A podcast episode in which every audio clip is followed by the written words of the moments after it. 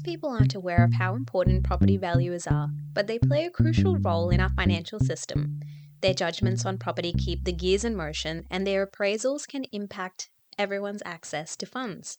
But why do valuers matter, and why should you care? Welcome to Episode nine of Ready, Set, Debt. I am Ulrika Lobo, Director of Sparrow Loans, a private property lender in Australia. I work with a lot of valuers as a property lender. Our deals are assessed by an accredited independent valuer with at least five years of experience. Put simply, valuation reports give me an assessment of the value of the property so that we can determine the appropriate loan amount based on the loan-to-value ratio against the property value.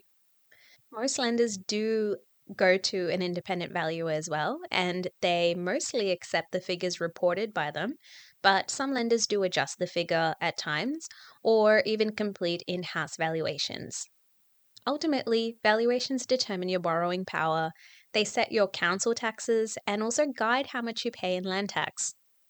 Their work is extremely important to the stability of our financial system and impacts millions of Australians.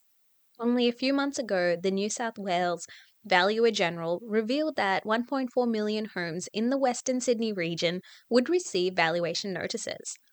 This could result in a forty percent increase in value from their last valuation in some cases, resulting in higher land tax and more financial pressure. While residential assets are easier to value, there are specialised assets where the fair market value or the market value of the property can vary greatly depending on which valuer you go to and whether they have experience in that field. It's very important to choose the right valuer because valuations are a part of that loan approval process for Australian financial institutions. They indicate the property's suitability as security for a loan. The downstream effect of this is a change in the loan amount you can borrow based on your L V R. So if you're refinancing a loan or purchasing a, a property and you need a loan at a certain figure, you want to make sure that it stacks up on the L V R and that the valuer will give your property the best value that it can achieve in this market. The L V R is just the ratio of a loan amount to the overall market value of the property. Lenders basically just want assurance that if the loan were to default, that they could recover the value of the loan through selling the property uh, in the market. While this is a pretty straightforward process for residential property, valuers do take novel approaches to specialised assets. With going concern valuations, valuers take into account the business value as well as land and assets. For as-is valuations, you primarily consider land and assets at their current value, while the business performance is factored in to judge whether other businesses would perform well on the same site. Let's look at a few specialised assets. So let's say you're a middle-aged hotelier named Andrew, and you want to take out a loan to acquire more land for a hotel expansion. To secure your finance for the acquisition, you'll need a valuation. When appraising the value of the hotels, valuers will conduct a performance analysis to make sure the business is operating at industry standards and will look at the quality of the fit-out and surrounds. They will also take a sensitivity analysis to different market conditions um, and different uh, operating businesses, comparing how your business will perform if the most sensitive aspect to the business fluctuates. Sometimes that's even just the pricing of um, per room per night. Um, if you were to increase that by five dollars, what will that look like for your vacancy rate? Um, if you were to increase it by ten dollars or decrease it by twenty dollars, uh, the sensitivity analysis will cover all of that. Valuers will also make a judgment on the quality of rooms, aesthetic appeal of the overall facility, and standards of shared spaces such as lobbies and recreational areas. They considered the revenue-generating abilities of its trading components, including food, beverages, accommodation, gaming commissions, and room hire. This gives them a better understanding of the overall profit potential of the business and whether similar businesses could operate with the same effectiveness. Valuations of property, equipment, and plant assets are done with reference to fair value and market value. Fair value is the key basis of most financial reporting and is the amount for which an asset can be exchanged or a liability can be settled between two parties at an arm's length transaction. Market value assessments describe the value of the asset in an open, free, and competitive marketplace. It takes into account usable life, condition of the asset, depreciation, and comparable values. Andrew's hotel will also be judged on its location. How close is it to competitors? Are there any new hoteliers seeking to enter the market? How does it compare to nearby hotels, and how much success are they all achieving? Though location is a subjective measure, being situated in a central business district, popular tourist destination, high-value area, or a scenic location are strong value indicators. So Andrew can be confident that the valuers will appraise his hotel based on all the relevant data they can find and explain any assumptions or conclusions they made in their report. It might also be important to take a look at his reviews and see how satisfied customers are in general. Our next potential borrower will be Vanessa, who owns a service station in an outer Melbourne suburb and needs refinancing. When approaching service stations, valuers will consider the net present value of future cash flows, capitalisation, and an overview of market supply and demand characteristics. This is to ensure it's a competitive market with potential for other businesses to operate successfully in. With service stations, valuers will primarily base their appraisals on location and demographics. Vanessa's service station will be worth more if it is located in a densely populated outer suburb with many commuters, or if it is one of the few service stations in a corridor. Furthermore, being on a main road with clear access would significantly increase the value.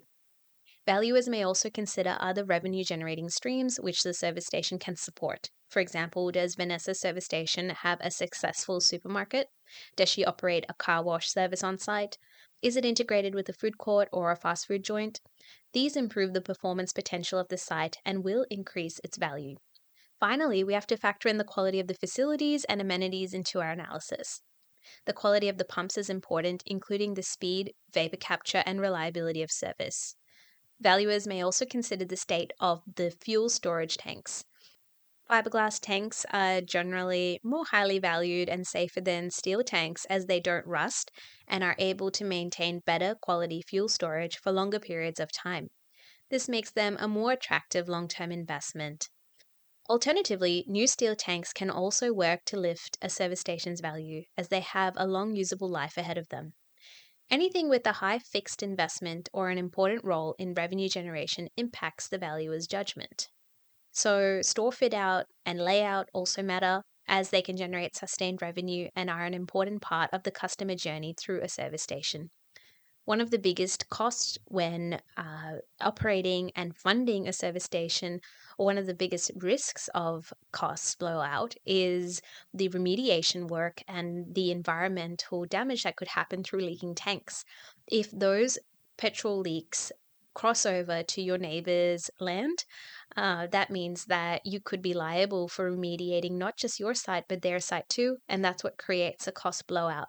So it is important to make sure that the service station has also kept up to date with their environmental reporting and making sure that their tanks are serviced regularly.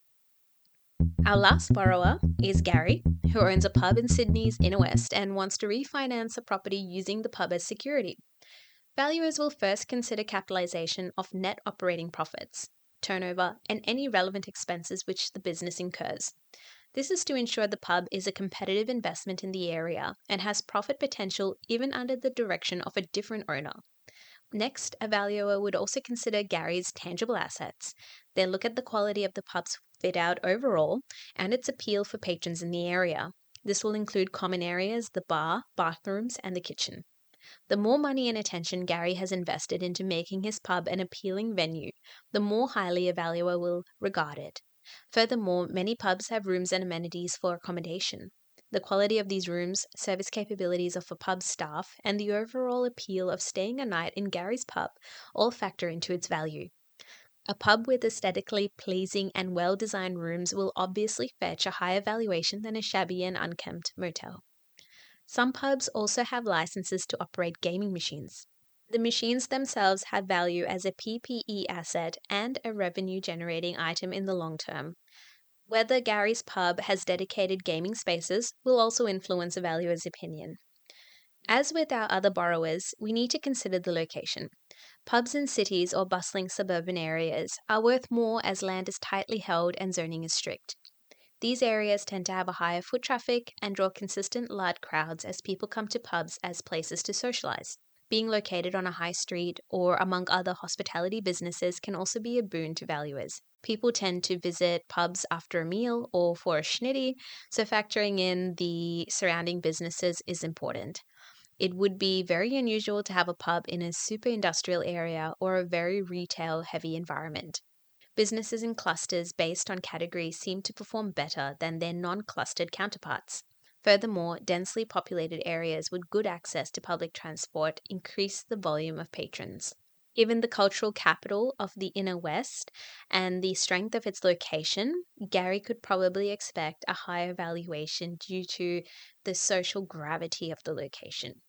While there are set standards that valuers follow to value different assets, sometimes there is no blanket rule for specialized assets. Each valuer appraises and values different aspects differently, and their method might depend on the type of property they're dealing with and their experience in dealing with that property.